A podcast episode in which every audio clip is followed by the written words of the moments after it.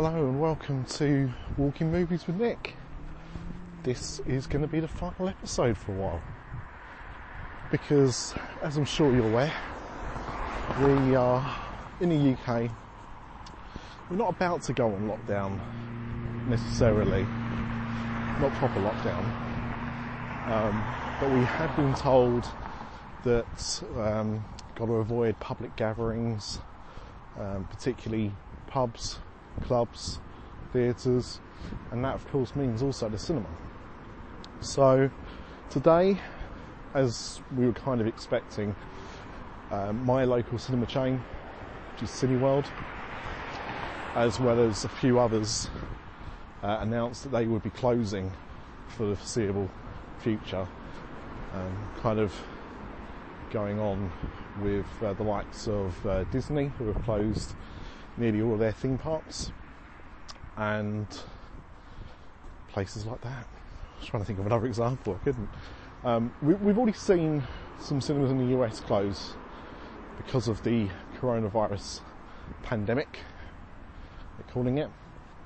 And uh, that was seen this weekend actually at the, the box office where Onward dropped 73% from week one to week two.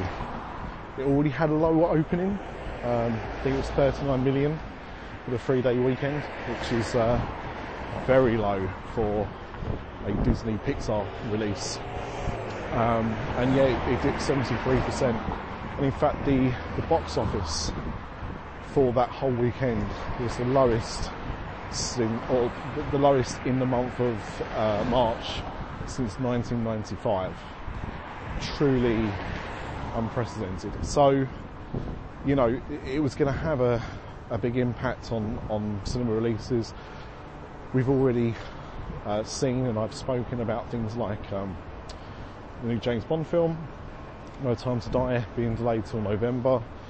Uh, Mulan, which Disney was supposed to release in a couple of weeks, has been uh, delayed and not rescheduled as yet. The New Mutants, for about the third time, has been delayed with no reschedule. Uh, Fast and Furious 9 has been delayed for over a year. Actually, I think it was about 11 months from when it was due. Uh, so that's not coming out now until next year. So we're, we're seeing a, an impact. And one of the, uh, the interesting things that's uh, happened as well is uh, Universal have announced that they are going to be releasing their latest cinema releases uh, as video on demand rentals day and date uh, as, as close as they can. So this Friday, which I think off the top of my head is the 20th of March, we'll see the release of The Invisible Man and The Hunt, which both came out uh, within the last couple of uh, weeks, and I've seen and reviewed on here already. Uh, and Emma, which I didn't see, wouldn't want to see anyway, not my kind of film. Um, they're going to be available to rent. I think it's a 48 hour period, and I think the price is going to be about $20 because they are currently in, in cinemas. So there is a premium to watching these films. I don't think, although it sounds like a lot, I, I think bearing in mind that these are going to be, you know, cinema, they are cinema releases and you can watch them at home straight away, I don't think the price is too bad personally. They are higher, but then they're doing this because they're not making the money at the cinema, which is where they obviously try and make the most money. So, um, I think it's a, it's a big, brave move. We've often um, discussed on other podcasts the possibility of this being the norm at some point, and uh, the future is now. It's happening now. And uh, Trolls World Tour, which is due to be released in America on the 20th of April, has been confirmed as being a day and date release. So, if the cinemas are open, it will be screened at cinemas, and regardless to whether they're open or not, you will be able to see it at home the same day. So that is going to be the first biggie, really, because the other films people might have had a chance to see already because they've been out for a couple of weeks or so. Um, but anyway, I went to the Cineworld tonight because they occasionally do unlimited card screenings, and what that means is um, sorry, the wind up then. Uh, what that means is that um, they have viewings that are only for people with an unlimited card, such as me, and they're often uh, preview screenings or special screenings. And tonight was a special screening. It was The Mandalorian, the first episode of The Mandalorian. And when doing this podcast, I did think maybe I could talk about TV a little bit, but it kind of went against the gimmick of the the original idea of the podcast, so I avoided it. But now I've seen The Mandalorian on the big screen, I can I can talk about it, which is uh, great news. So, I mean, first of all, if you haven't seen The Mandalorian, and in the UK, legally it's not ready to be seen until 24th March. But for our American listeners or people that have seeked alternative ways of seeing it early, like VPNs, um, The Mandalorian is absolutely fantastic, but it kind of feels like it could have been a big screen release, really. It could have been a movie. And seeing it on a big screen today was really, really good. It, it looks brilliant on a big screen. It, truly impressive. Um, so, if you haven't seen The Mandalorian, I do recommend it. I only actually just finished watching the series this week. Um, I'd watched the first seven episodes when Disney Plus first launched, and my membership ran out just before the 8th, and uh, I never got around to renewing it. Now it's launching in the UK. I purchased the um, advanced membership, and uh, I was able to access the the US version of Disney Plus with my UK account.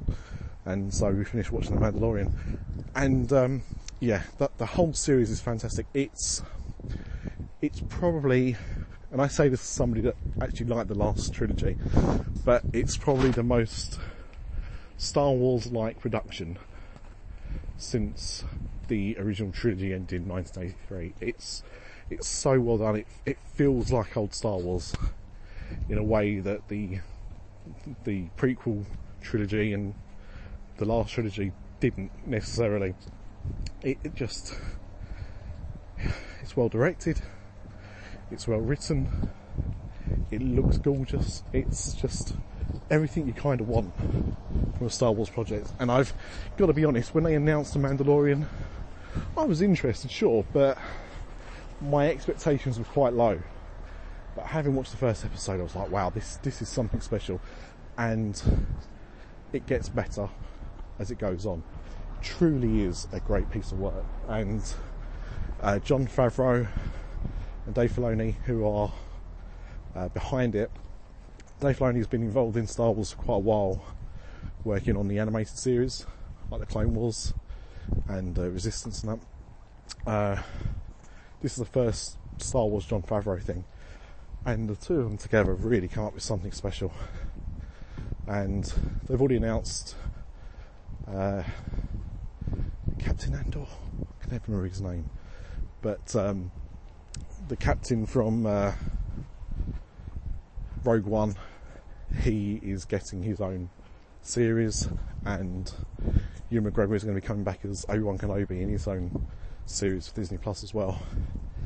And they have now got a really high bar after The Mandalorian. Um, it's already, they've already filmed the second season. It's in post now, and it will be coming out to Disney Plus. I think they said in November, so look out for that. Um, but yeah, it's it's it's a really great show, and even if you're not that into Star Wars, I really recommend it because it's it's its own thing. It doesn't. There's little Easter eggs and nods to previous films, but you do not have to have essential knowledge to watch it. Um, I recommend it to people that I know don't like Star Wars because I think they'll actually enjoy it. It's just just superb. so that's it. Um, so I don't really know what I'm going to do next because we don't know how long the cinemas are going to be closed for. It Could be weeks, could be months. Hopefully, it's not months. Um, I might still uh, continue this podcast as films that I've watched at home. Uh, still newer films, but maybe films that I didn't get to see at the cinema. Playing a bit of catch up. Um, or I might just rest it until the cinemas are back open. I don't know. So all I can say is um, please subscribe, and um, you know we will see if uh, when I come back.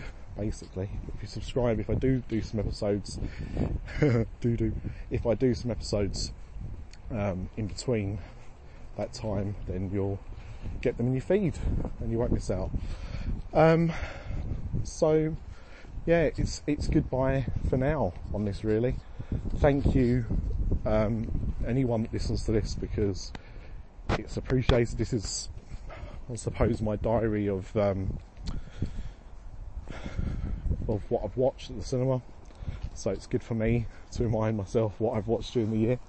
Um, but I just love talking about films, even if it's just to myself, and I hope uh, you enjoy hearing what I've got to say about those films. So, thanks.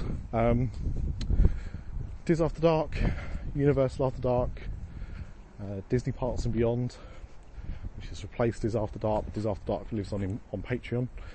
Um, they will still continue during this uh, this downtime. In fact, a new Disney Parks and Beyond is coming out probably the same night this is, and uh, Diz After Dark, we just recorded an episode where we rewatched The Black Hole, which was our episode for February. So uh, look out for that. And we will be launching a second uh, Patreon show as well, which is going to be focused on the original content, the original movies that you can find on Disney Plus. We're going to watch those. So me and Craig are starting off with Lady and the Tramp, and that will be out at some point this month as well. So just a little something extra for anyone that supports the After Dark Network on Patreon. Really.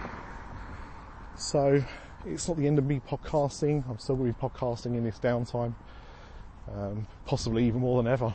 Depends on how much we get quarantined. Um, but no, thank you for listening to anything we do. Thank you for supporting us. And uh, I'll speak to you down the road. But for now, this is Walking Movies. And we'll see you down the road.